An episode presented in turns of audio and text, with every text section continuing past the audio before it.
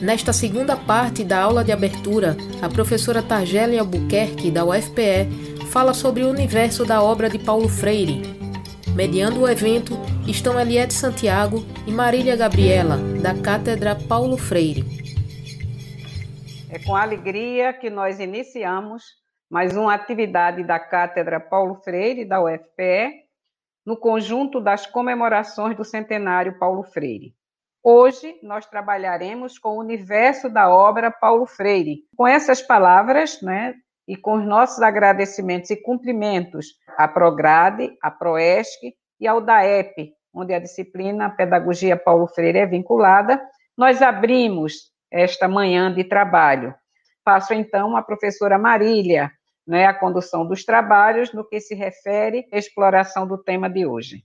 Bom dia a todos e a todas. Né? É com alegria que nós iniciamos. Hoje, o tema da nossa aula aberta é o universo da obra de Paulo Freire, que será discutido pela professora Bruna e pela professora Tagélia. A professora Tagélia, ela é doutora em educação pela Pontifícia Universidade Católica de São Paulo.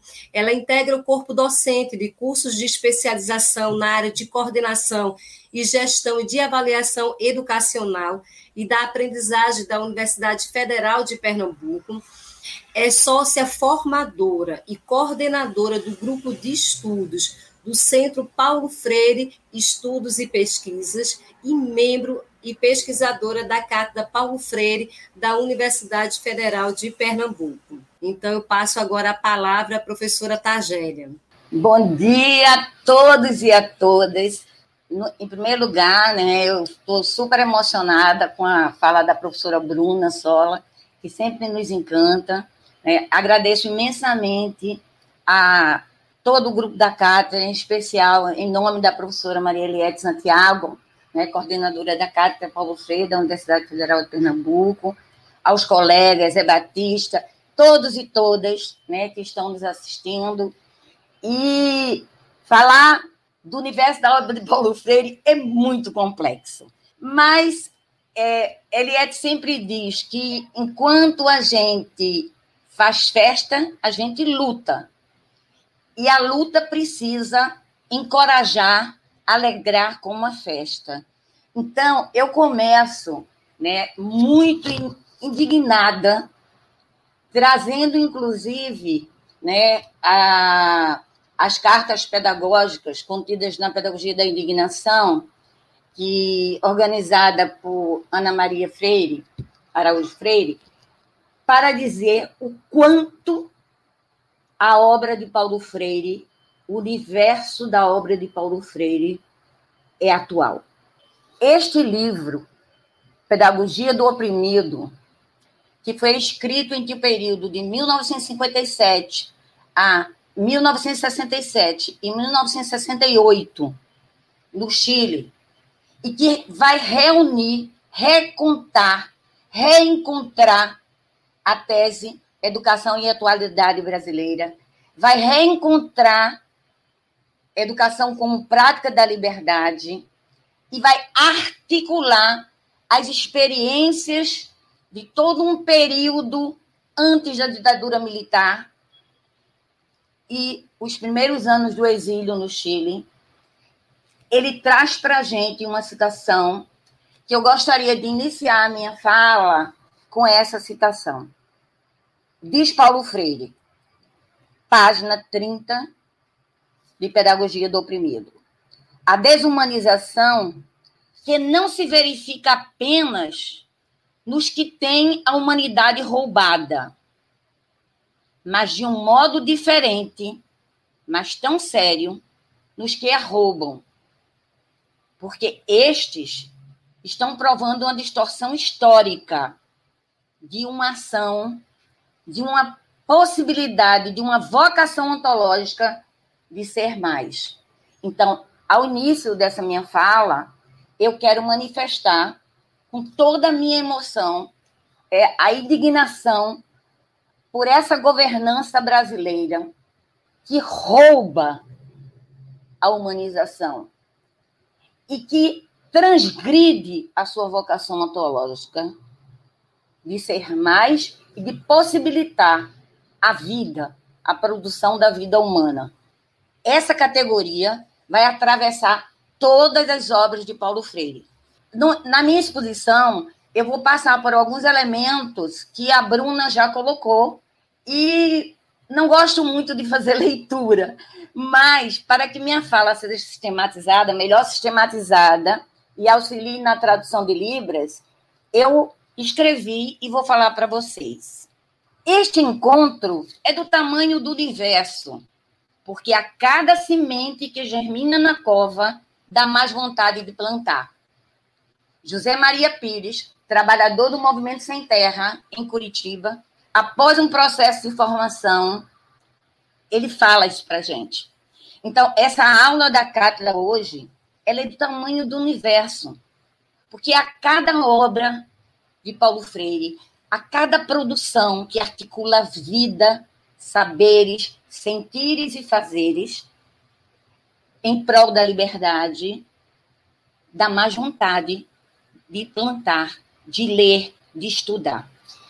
Quando falamos do universo da obra de Paulo Freire, estamos falando da gênese de seu pensamento, dos tempos fundantes, de seu modo de ser como professor educador de seu modo de traduzir em palavras sua história de vida, a organicidade entre o contexto histórico-cultural e sua inserção no mesmo, bem como do alcance universal de suas obras e da imortalidade de seu legado como praxis, pronúncias, denúncias e anúncios de uma praxis libertadora fundada na ética universal do ser humano. Após leituras e releituras, idas e vindas, pensei em tecer a minha fala em dois movimentos, como se fosse uma sinfonia, em que as notas musicais se deslocam, compondo cada obra a sua politicidade, que se, característica, se caracteriza em diferentes contextos históricos culturais e cujos sons se criam nas ideias e ideais. Com os pés nas realidades e desejos nas suas utopias, nos afetos, na amorosidade e compaixão, que se, se tecem diálogo entre homens e mulheres mediatizados pelo mundo, é nessa sinfonia, tecida com palavras, praxis, no diálogo, na profunda fé, imenso amor às gentes, a todas as gentes, que Paulo Freire vai tecendo memórias de vida com a realidade e assim construindo as suas obras que vão se universalizando, compondo novos universos. Cada obra, situada em seus contextos mais próximos ou mais distantes, conta e canta os ritmos da tessitura de sua própria história, trazendo elementos de sua infância, juventude e maturidade. Memórias e atualidades se cruzam na composição de cada livro que aproximam o escritor, o educador popular, o professor, o gestor e sempre educador da democracia, dignidade, justiça e liberdade. Eu vou assim construindo a minha fala em movimentos, tentando tecer uma sinfonia com memórias de uma infância feliz, na casa em que aprendeu a ler o mundo e escrever histórias de mundo com o apoio, com a amorosidade da sua mãe e do seu pai, até os 10 anos de idade. De um período cheio de contrastes em Jaboatão dos Guararapes, que se construiu entre a geografia da fome, as descobertas da adolescência e o fortalecimento de novas amizades. A profunda dor do luto com a morte do pai aos 13 anos. Esse luto reaparece em várias obras de Paulo Freire, quando ele condena a violência contra os oprimidos e os condenados da terra. O luto da violência, o luto da desumanização, a lida com o sofrimento da mãe em face às humilhações sofridas por ela para alimentar a família as peregrinações e desafios para conseguir a bolsa de estudos que possibilitasse a Paulo Freire prosseguir os estudos secundários. as conquistas estudantis, o sucesso nas atividades de professor do curso, no curso de admissão ao Colégio Oswaldo Cruz, o início da carreira docente, quando assume a cátedra em língua portuguesa, a formatura em direito, propiciada exatamente pela base no pré-jurídico desse colégio, o casamento com uma grande mulher companheira, Elza Freire, em 1944. E assim, a sinfonia vai tocando e anuncia, entre um turbilhão de ideias, que o Brasil precisava mudar. Era um Brasil em um mundo do pós-Segunda Guerra Mundial e também após um regime ditatorial do Estado Novo, gritando por redemocratização. A sinfonia prossegue e escutam-se as notas cada vez mais aceleradas, que variam de tons e produzem cores de um, proje um projeto nacional desenvolvimentista repleto de contradições e exigências para os trabalhadores que precisam lutar e conquistar a cidadania pelo direito do voto e uma sessão crítica na realidade. A Sinfonia da Participação Política chega ao SESI de 1947 a 1957. E novos sonhos são criados e resultam na música dos círculos de paz coordenados por Paulo Freire no SESI e alcançam os movimentos de cultura popular e as primeiras iniciativas de alfabetização de adultos, entre elas os trabalhos de Elza e Paulo na paróquia do Poço da Panela, Casa Forte. A Sinfonia da Educação e Atualidade Brasileira se faz tese de concurso para ingresso como professor no ensino superior na Universidade do Recife em 1959. A sinfonia chega a ser ouvida, mas só imprime seu movimento de êxtase em janeiro de 1961, quando Paulo Freire é nomeado professor de História e Filosofia da Escola de Belas Artes da Universidade do Recife. Mas a sinfonia também já tocava na Escola de Serviço Social. Ela já era escutada nas discussões e criação de estratégias e intervenção política. A partir daí, a Sinfonia Paulo Freire começa reunições dos intelectuais, estudantes organizados, artistas, trabalhadores que lutavam contra a opressão e precisavam conquistar o direito de inserção com autonomia nas decisões do país. Votar era indispensável. A conscientização como categoria, a crítica ao assistencialismo era indispensável imergir na realidade e emergir criticamente possibilitaria aos homens e às mulheres reconhecerem-se como sujeitos da história. Estamos ouvindo a professora Targélia Albuquerque, da UFPE, que fala sobre o universo da obra de Paulo Freire. Esta segunda parte da primeira aula aberta faz parte das comemorações do centenário de Paulo Freire,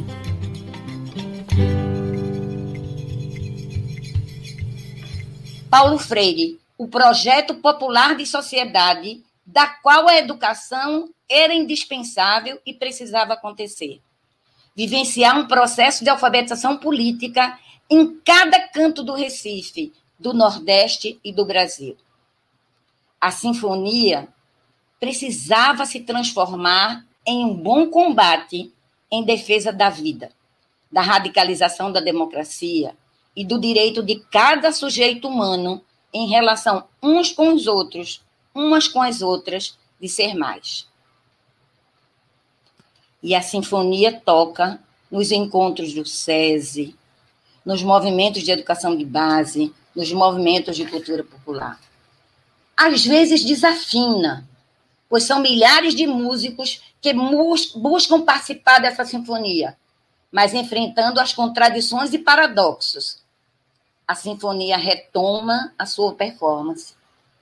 Quando o nosso maestro, Paulo Freire, assume a direção do recém-criado Serviço de Gestão Cultural da Universidade do Recife. E aí a sinfonia se expande e vai alcançar muita gente e consegue adesões de diversos órgãos municipais e estaduais, em especial do então governador de Pernambuco, Miguel Arraes, intelectuais orgânicos da academia e do povo. Os sons da sinfonia vêm de Recife e alcançam diferentes lugares do Nordeste do Brasil. Se traduz como uma bela experiência de pesquisa participante e alfabetização política em Angicos, no Rio Grande do Norte, tão bem trabalhada e discutida em Pedagogia do Oprimido, entre outros livros. Paulo Freire é convidado para coordenar o Programa Nacional de Alfabetização de Adultos pelo atual presidente do Brasil, João Goulart. Recife, cidade polo, útero itinerante, que gestava as ideias progressistas, progressistas e libertárias da pedagogia Paulo Freire. Uma pedagogia popular, humanizadora, como explica Brandão. Miguel Arroio, em seu texto Paulo Freire e o Projeto Popular para o Brasil. A educação é para formar e transformar, não para impor ideias. A educação é parte do projeto social mais amplo de libertação. E a sinfonia toca mais alto e diz: Vão ao povo como gente, Sejam vocês mesmos, estejam abertos ao diálogo, aprendam com o povo. Este deve ser um método de construção de um projeto popular para o Brasil. Não levem ao povo uma mensagem, sejam essa mensagem. Reforça um grande interlocutor de Paulo Freire e amigo Arroio. E foi por ser mensagem com o povo que, em 31 de março de 1964, a Sinfonia Paulo Freire foi brutalmente interrompida pelo golpe militar. Prisão pelo regime como inimigo público. A luta pela vida e de sua família movem o exílio. 16 anos e novas sinfonias foram compostas através de suas várias obras, entre elas a Pedagogia do Oprimido, que os universalizaram e imortalizaram. Em 1980, ao voltar para reaprender o Brasil, nos possibilitou a escuta de nós mesmos como brasileiros e a escuta dos gritos dos oprimidos e das oprimidas, condenados da terra, e continuou a sua caminhada construindo os passos de uma educação substantivamente democrática, diretamente articulada a um projeto de sociedade digno, fraterno e justo. Nesse período, exceto o livro A Importância do Ato de Ler, todas as outras obras são escritas em parcerias dialógicas. Em 2 de maio de 1997, aos 76 anos, Paulo Freire faz a sua transição para outro plano. Mas as novas composições sinfônicas começam a surgir, eternizando as suas obras, imortalizando o seu legado. A Sinfonia Paulo Freire continua a tocar os corações, desburocratizando mentes e construindo possibilidades históricas de emancipação social, como ele fala num diálogo com Maio Ortons no livro O Caminho se faz caminhando. A Sinfonia Paulo Freire hoje é composta de uma diversidade de sinfonias que tocam pela paz, justiça, liberdade e pela esperança, pois ela não pode parar de tocar. E nesse momento, eu vou contar para vocês como, qual a metodologia imbricada na sua vida que possibilitou a Paulo Freire esquecer as suas, escrever as suas obras. Paulo Freire amava os livros desde a infância. Na adolescência, no colégio, na universidade, na faculdade de direito, ele sentia o cheiro dos livros, degustava cada palavra, tinha o hábito de fazer anotações em pequenos pedaços de papel que mais tarde se transformavam em fichas didáticas e de referência, em especial de livros de gramática, literatura clássica, história e filosofia, na sua juventude, e depois de sociologia, filosofia, antropologia, economia, livros clássicos do mundo. Ele sabia ler o Jaspers, o Karl Jaspers, e sabia ler o Karl Marx, captando as diferenças entre eles. Cada obra de Paulo Freire vai retratar essa articulação. História de sua vida e de seus mundos. Cultura, história das histórias, de percursos e caminhadas na construção do inédito viável com um processo educativo. Ele, em cada obra, vai demonstrar que a educação é um ato político, molhado de ideologia, que ela não vai mudar o mundo, mas ela muda pessoas e estas mudam o mundo. Educar é formar para transformar. Por essa razão, sua escrita ganha universalidade e imortalidade, pois ela nasce com os pés no chão da realidade, transita nas contradições, resgata memórias e convoca a uma análise profunda de quem somos no mundo, em qual mundo estamos e que mundo desejamos. Ele construiu uma metodologia para escrever cada uma de suas obras. Em Pedagogia da Esperança, um reencontro com a pedagogia do oprimido, ele escreve para a gente.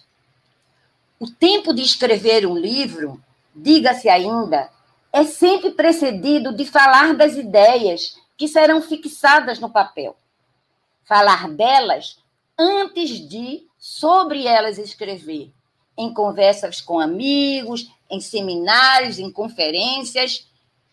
É também uma forma de testá-las, mas não só de testá-las, de recriá-las, de repartejá-las.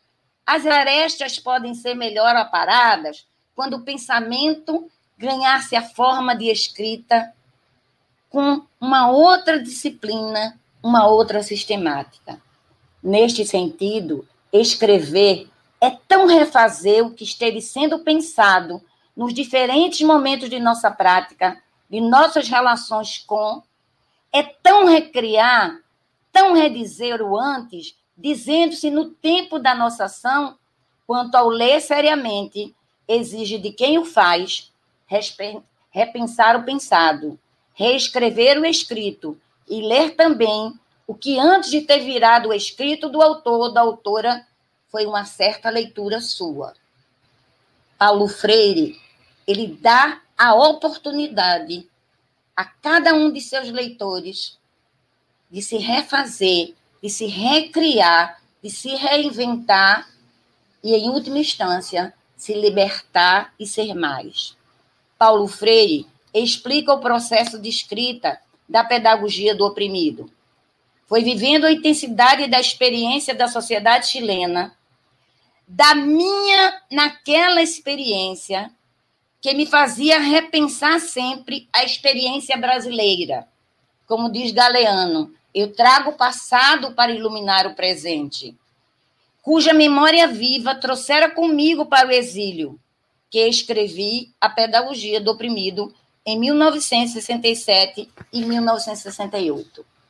Em muitos casos, o registro que me desafiava e sobre o que escrevia em fichas eram afirmações ou dúvidas de camponeses que entrevistava e a quem ouvia, debatendo codificações nos círculos de cultura, ora de técnicos, agrônomos, ou dos educadores com quem me encontrava assidualmente em seminários.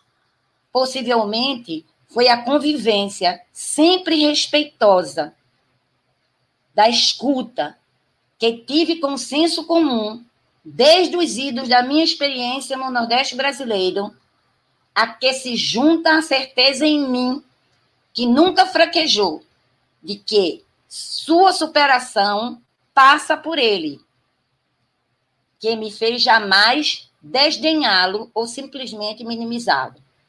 Então, os saberes de experiência feitos, que depois Paulo Freire retoma com muita pertinência, muita garra, em pedagogia da autonomia, esses saberes de experiência feitos são gerados na prática, é o ponto de partida para o conhecimento da realidade uma crítica da realidade e a elaboração de processos de transformação. A pedagogia do oprimido, diz Freire, é um momento importante de minha vida, de que ela, pedagogia, expressa um certo instante, exigindo ao mesmo tempo de mim a coerência necessária com o nela dito. Então, vocês vejam a, a necessidade de Paulo Freire de ser coerente com aquilo que ele estava produzindo e o que, e o que estava sendo escrito fosse realmente, significasse realmente o conteúdo existencial, filosófico, sociológico da sua experiência é, educativa, se a gente pode ser assim, político-educativa. Estamos ouvindo a aula aberta do projeto de extensão 100 anos de Paulo Freire, dos tempos fundantes à contribuição planetária. A Cátedra Paulo Freire apresenta a segunda parte da primeira aula da disciplina Pedagogia Paulo Freire, com a professora Targélia Albuquerque, da UFPE, que fala sobre o universo da obra de Paulo Freire.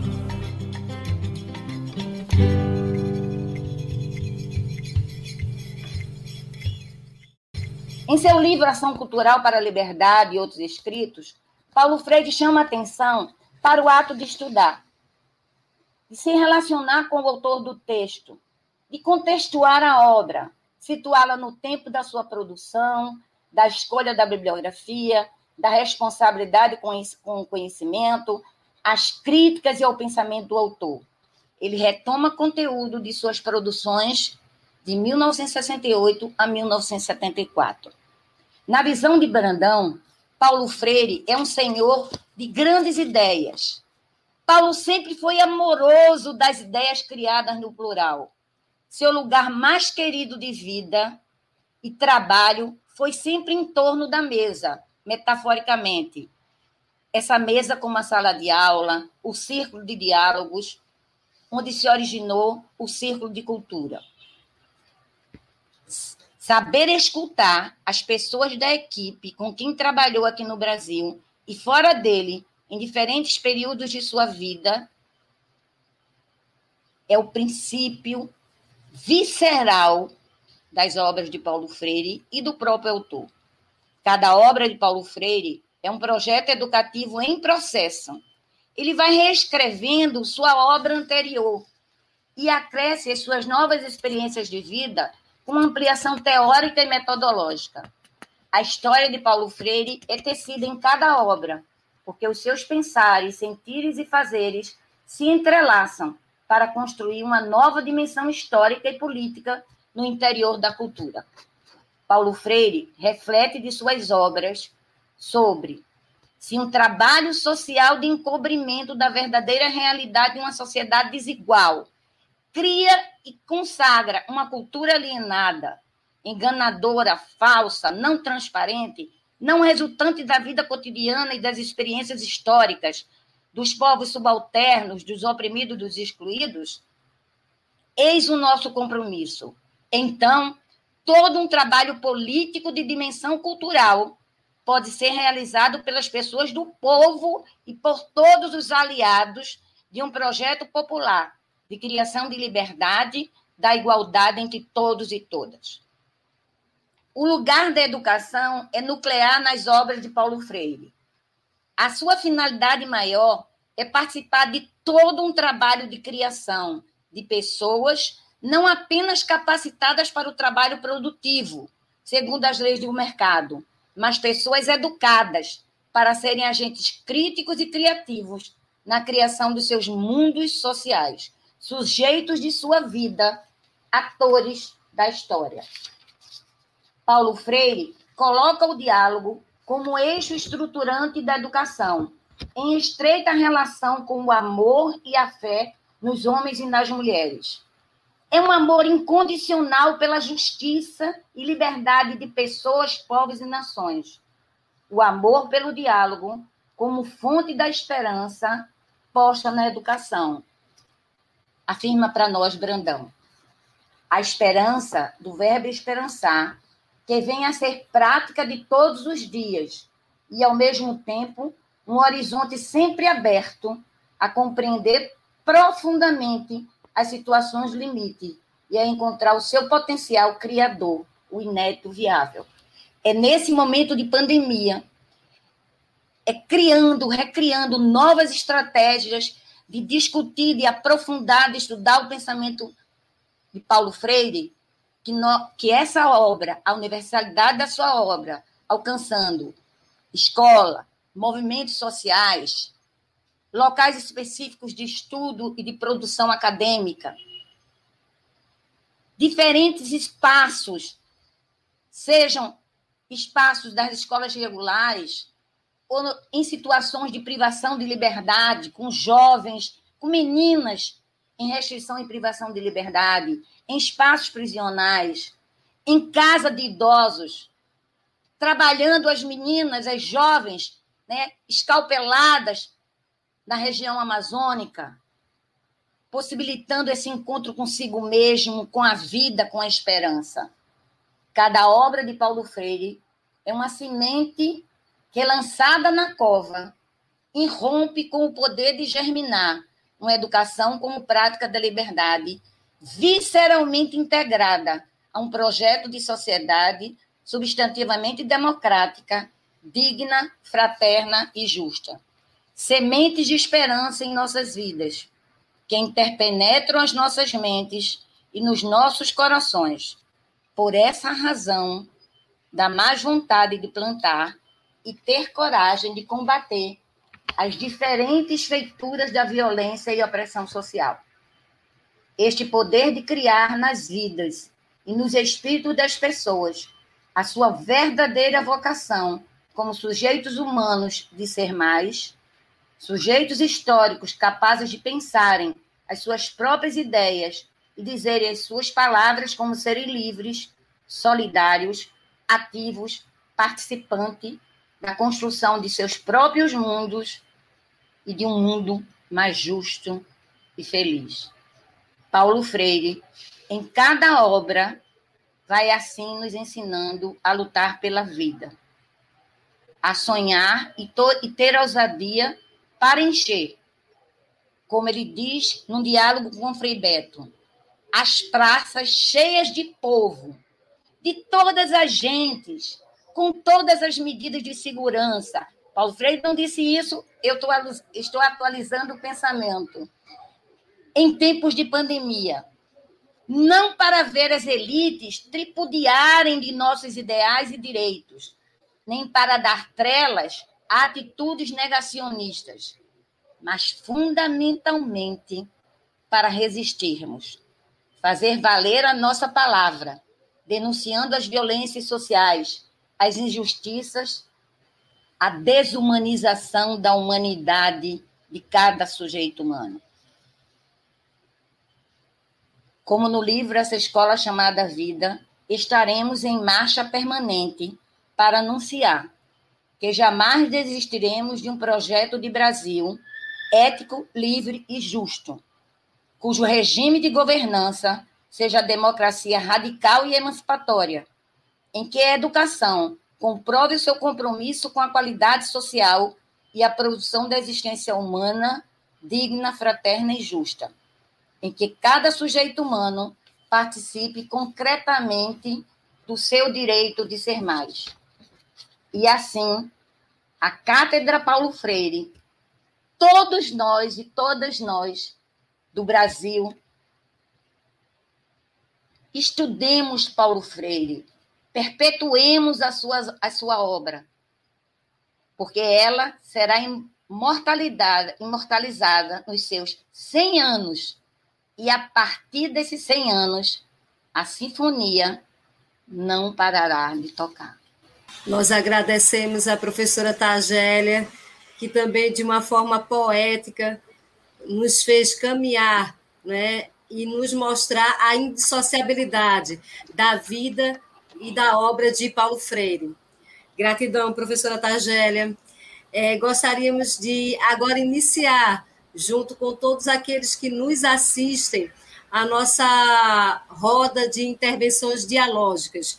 Perguntam, mais direcionado à professora Bruna, é, um professor querido nosso, do nosso departamento, muito engajado, o professor Clécio, ele pergunta se você poderia falar mais um pouco sobre a experiência de Paulo Freire como professor de língua portuguesa na escola em Recife.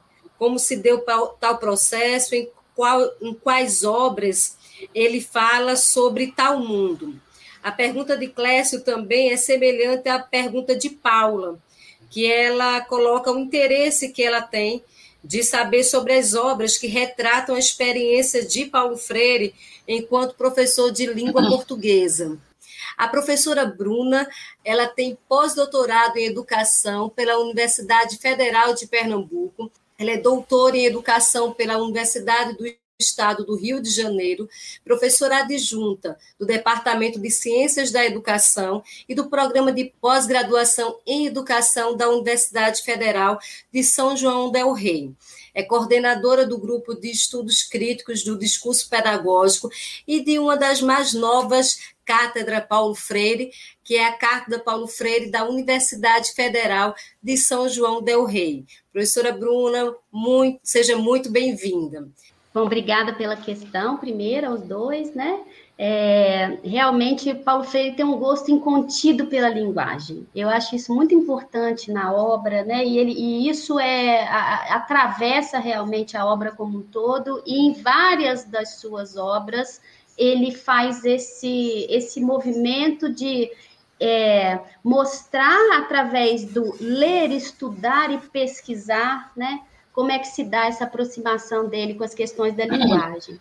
A gente tem falas é, mais específicas sobre o trabalho dele no colégio Oswaldo Cruz, né? Quando ele foi professor de português, isso está no livro Cartas a Cristina, né? E também no livro da, da Anitta, que ela escreve sobre história de uma vida, ela também conta um pouco mais dessa aproximação. É muito interessante porque Paulo Freire falava que é, ele gostava muito dos estudos da gramática, mas sem resvalar para as gramatiquices. Então, ele é alguém que a gente, né, pensando no, no que a gente entende hoje para o ensino de língua portuguesa, é, é, criativo, criador, né, que não fique preso na questão do ensino da gramática, mas que ajude o estudante nesse processo de, de ler, de compreender, de entender o próprio mundo, né? E, e tem uma questão também que até a Anitta coloca para a gente, que Paulo Freire, ele, é, em função desse gosto estético da linguagem, ele preferia incorrer num erro gramatical do que enfeiar, por exemplo, uma frase, uma, um, um, modo de dizer algo. Ele preferia é, é fazer isso. Então, é, tem momentos que ele vai lá na infância dele, vai lá falar de Eunice Vasconcelos, né, quando ensinou ele a formar sentenças, e ali já começou a mostrar o quanto era preciso perseguir esse momento estético, a boniteza da linguagem. Então, assim, a relação dele com a questão da linguagem, com a questão da leitura, né? É, é, muito importante, isso perpassa várias obras, a gente na pedagogia da indignação ele tem isso, né? Então, estou é, vendo o professor Batista falar, nunca foi feito o ensino normativo, exatamente, ele mesmo rompia né, com essa ideia da gramatiquice.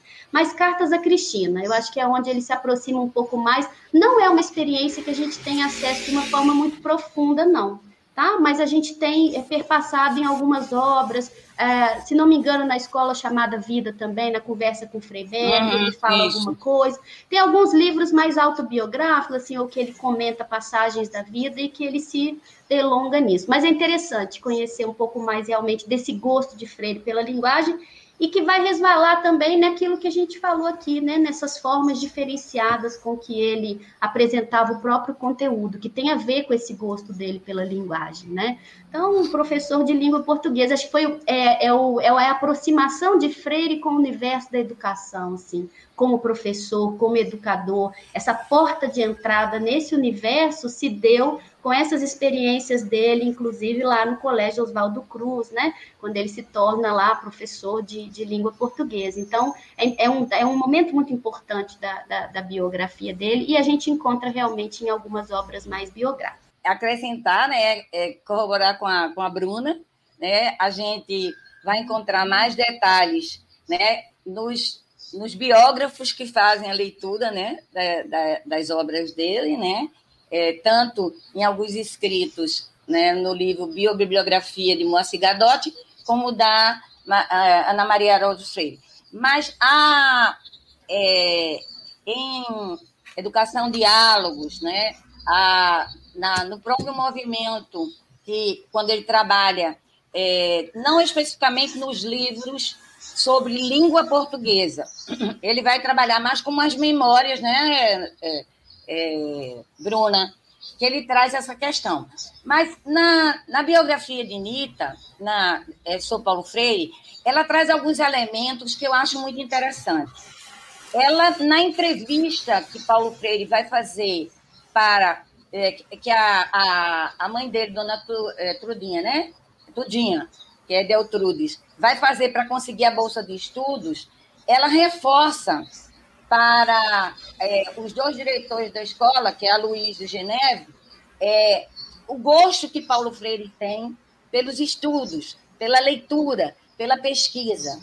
E isso é um dos motivos que depois, quando ele mesmo teve doente com tuberculose, que eh, mesmo sem conseguir trabalhar, ele, o colégio mantinha o seu trabalho, é, ele começou no Colégio Oswaldo Cruz como auxiliar de disciplina, mas também ele começou a lecionar no curso de admissão.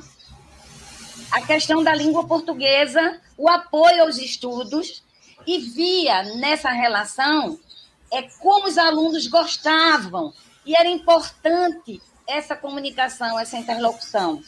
E isso é tão importante que Paulo Freire diz que ninguém nasce professor. Né? Eu me lembro muito de Simone de Beauvoir, né? quando ela diz: ninguém nasce mulher, a gente se torna mulher.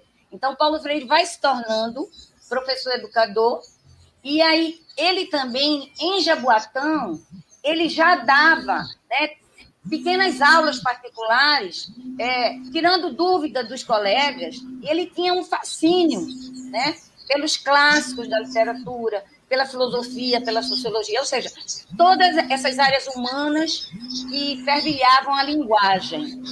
E é muito interessante isso que a Bruna coloca, e, eu, e a gente capta na obra de Paulo Freire.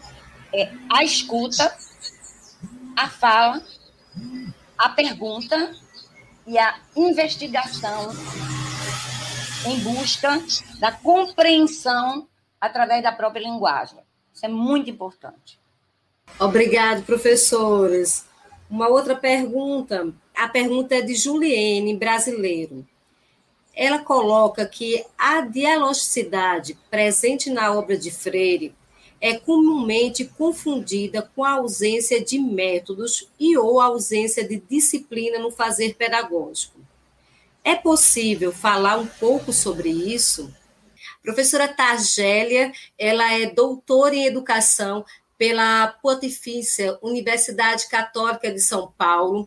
Ela integra o corpo docente de cursos de especialização na área de coordenação e gestão e de avaliação educacional e da aprendizagem da Universidade Federal de Pernambuco. É sócia formadora e coordenadora do grupo de estudos do Centro Paulo Freire Estudos e Pesquisas e membro e pesquisadora da Cátedra Paulo Freire da Universidade Federal de Pernambuco. Paulo Freire, ele diz o seguinte: diálogo não é uma conversa de uma pessoa para outra. O diálogo, você tem uma problematização mediatizada pelo mundo. Então, você precisa usar esse espaço de diálogo em que você precisa escutar a fala do outro, que é tão importante quanto o outro escutar a sua fala. É diferente se manter em silêncio para escuta e ser silenciado para não falar. Então, a situação de diálogo, que é muito bem trabalhada, e eu acho um capítulo belíssimo né, de pedagogia do oprimido, que é o terceiro diálogo mesmo, que vai falar da categoria de dialogicidade, e depois ele retoma isso em pedagogia da autonomia. É, nesse capítulo, ele diz o seguinte: diálogo é palavra, e palavra é praxis. Então, você dialoga para emergir na realidade, emergir com maior criticidade e propor e tomar posicionamentos e assumir posicionamentos. Então, ninguém faz isso sem o que Paulo Freire chama de rigorosidade metódica. Ninguém faz isso sem o que Paulo Freire chama né, de que a investigação, a pesquisa, não é uma adjetivação da qualidade de ser professor. Faz parte da natureza do trabalho docente a pesquisa, a investigação, a indagação. Então, essa, é, essa interpretação de que, quando Paulo Freire fala no diálogo amoroso, essa amorosidade é o respeito ao outro é ouvir os saberes de experiência feitos, é não querer determinar um saber acadêmico construído e empurrado de goela abaixo. Não. É compreender esse outro, essa outra, é uma relação pedagógica em que o tema que é debatido, o tema que é estudado, o tema que é pesquisado, demanda compromissos, demanda decisões, demanda responsabilidade com o que se faz. Agora, para que isso aconteça, se eu, professor, já estiver predeterminado a uma hierarquização do saber, a determinado a calar o meu estudante, a me sentir ameaçado quando este aluno me indaga, problematiza, então eu não tenho condições de realizar um diálogo freiriano. Essa pergunta é muito interessante, né? Porque em vários momentos Paulo Freire fala: "Me acusam de não ser rigoroso", né? Inclusive quando ele vai falar do corpo consciente, ele fala: "A gente conhece é com o corpo inteiro" né? É, não é só com a, com a, a parte cognitiva, mas as, a, os afetos, as emoções, as paixões, né? Então, é, ele, é, ele é muito acusado realmente dessa falta de rigorosidade. E aí, pensando no diálogo, né? Eu queria pensar assim, né? É, lá na pedagogia da autonomia, uma das primeiras tarefas que ele coloca dessa educação democrática é exatamente trabalhar a rigorosidade metódica com que a gente é, deve se aproximar do objeto do conhecimento, né? Então, a rigorosidade metódica é uma, das, é uma das premissas básicas desse processo criativo do ato de conhecer. A pergunta que a gente tem que fazer é rigorosidade para quem, né? Rigorosidade a serviço de quê? Porque tem a rigorosidade a serviço da dominação também, né? O diálogo em Paulo Freire, é, que a Targélia colocou muito bem, que é muito mais do que a questão da, da própria fala e da escuta, que está ligada a um processo de intervenção, né, de ação sobre o mundo, por isso que ele vai falar palavração, né? O diálogo é um conceito, é um princípio, é uma metodologia, é uma postura. O que Paulo Freire propõe para a gente é um tipo de rigorosidade, né? é superar né? um tipo de rigorosidade que está colocado na educação bancária, muitas vezes, mesmo quando ele fala dos livros dialogados, ele, ele, ele diz há uma certa tradição que coloca que só nos laboratórios as pessoas isoladas e fechadas lá dentro vão estar tá dando um tratamento rigoroso ao conhecimento.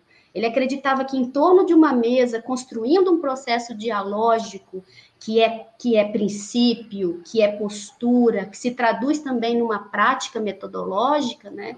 Essa, essa rigorosidade é construída. Então, eu, eu acho que quem, quem diz isso conhece muito pouco da obra de Paulo Freire. Assim, acho que não compreende a, o quanto, por exemplo, o movimento de estudar implica a formação de uma disciplina rigorosa. Né? A rigorosidade está muito presente no Paulo Freire, mas não essa rigorosidade, né? a serviço de uma educação bancária ou que fecha todo mundo dentro de um, de um mesmo movimento do pensamento, né? Paulo uhum. Freire é da abertura, e isso é às vezes é difícil para as pessoas compreenderem, né?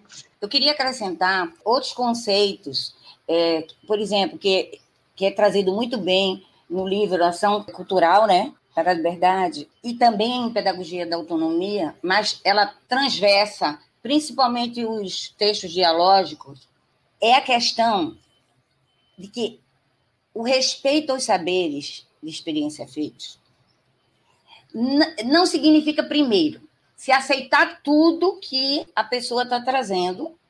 É, muitas vezes, o professor também ele passa a ser espontaneísta, em nome de, de uma relação dialógica. E, e isso é um perigo.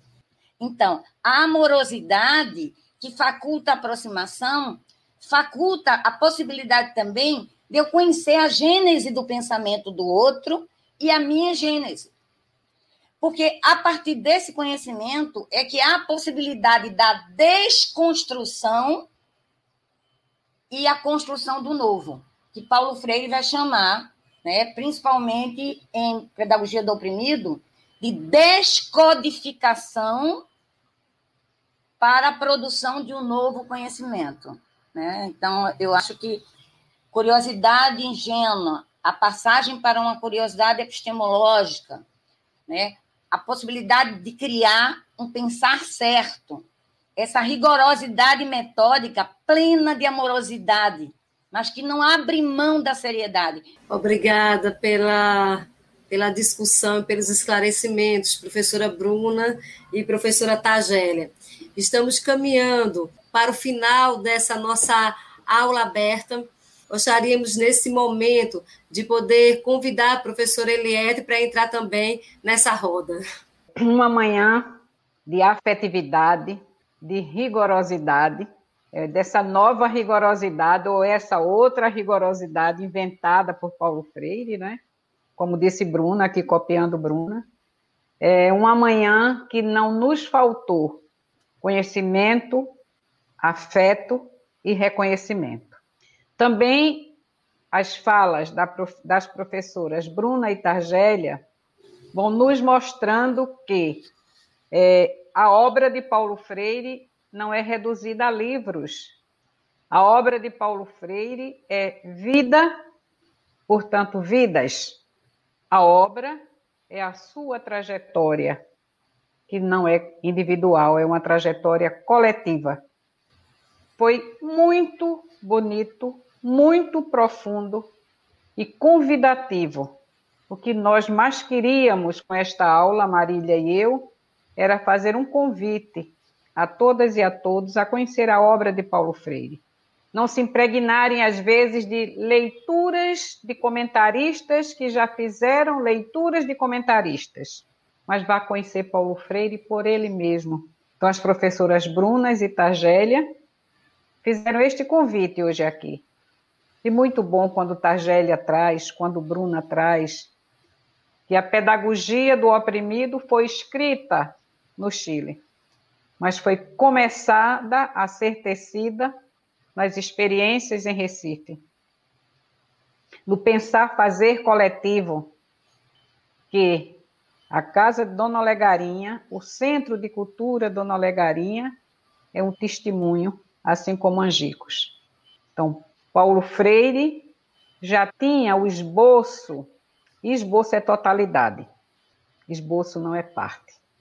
Então, Pedagogia do oprimido já era uma prática inaugurada, já era uma prática em construção, que ganhou vida, que ganhou mundo, que foi ampliada, que foi aprofundada e que hoje continua sendo aprofundada pelos nossos trabalhos. Então, nós queremos agradecer, Marília e eu, né, que somos as coordenadoras da disciplina Pedagogia do Oprimido, queremos agradecer a, Pro, a Prograde e a Proesc por terem conosco, né, configurado essa atividade e faz a indissociabilidade entre ensino e extensão, que aproxima duas pró-reitorias para que a gente chegue ao público externo da universidade.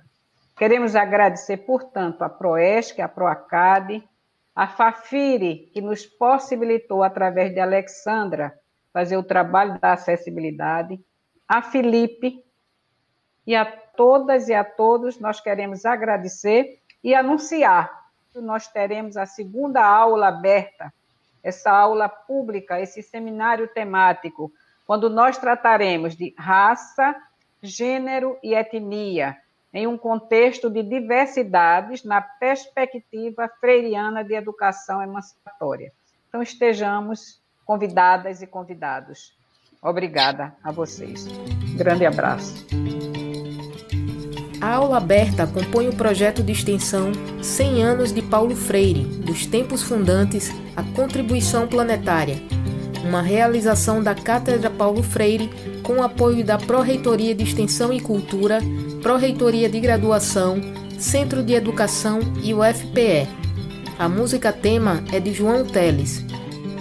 A adaptação das aulas para Rádio Paulo Freire, edição e locução foi feita por mim, Catarina Polônio. Até a próxima aula.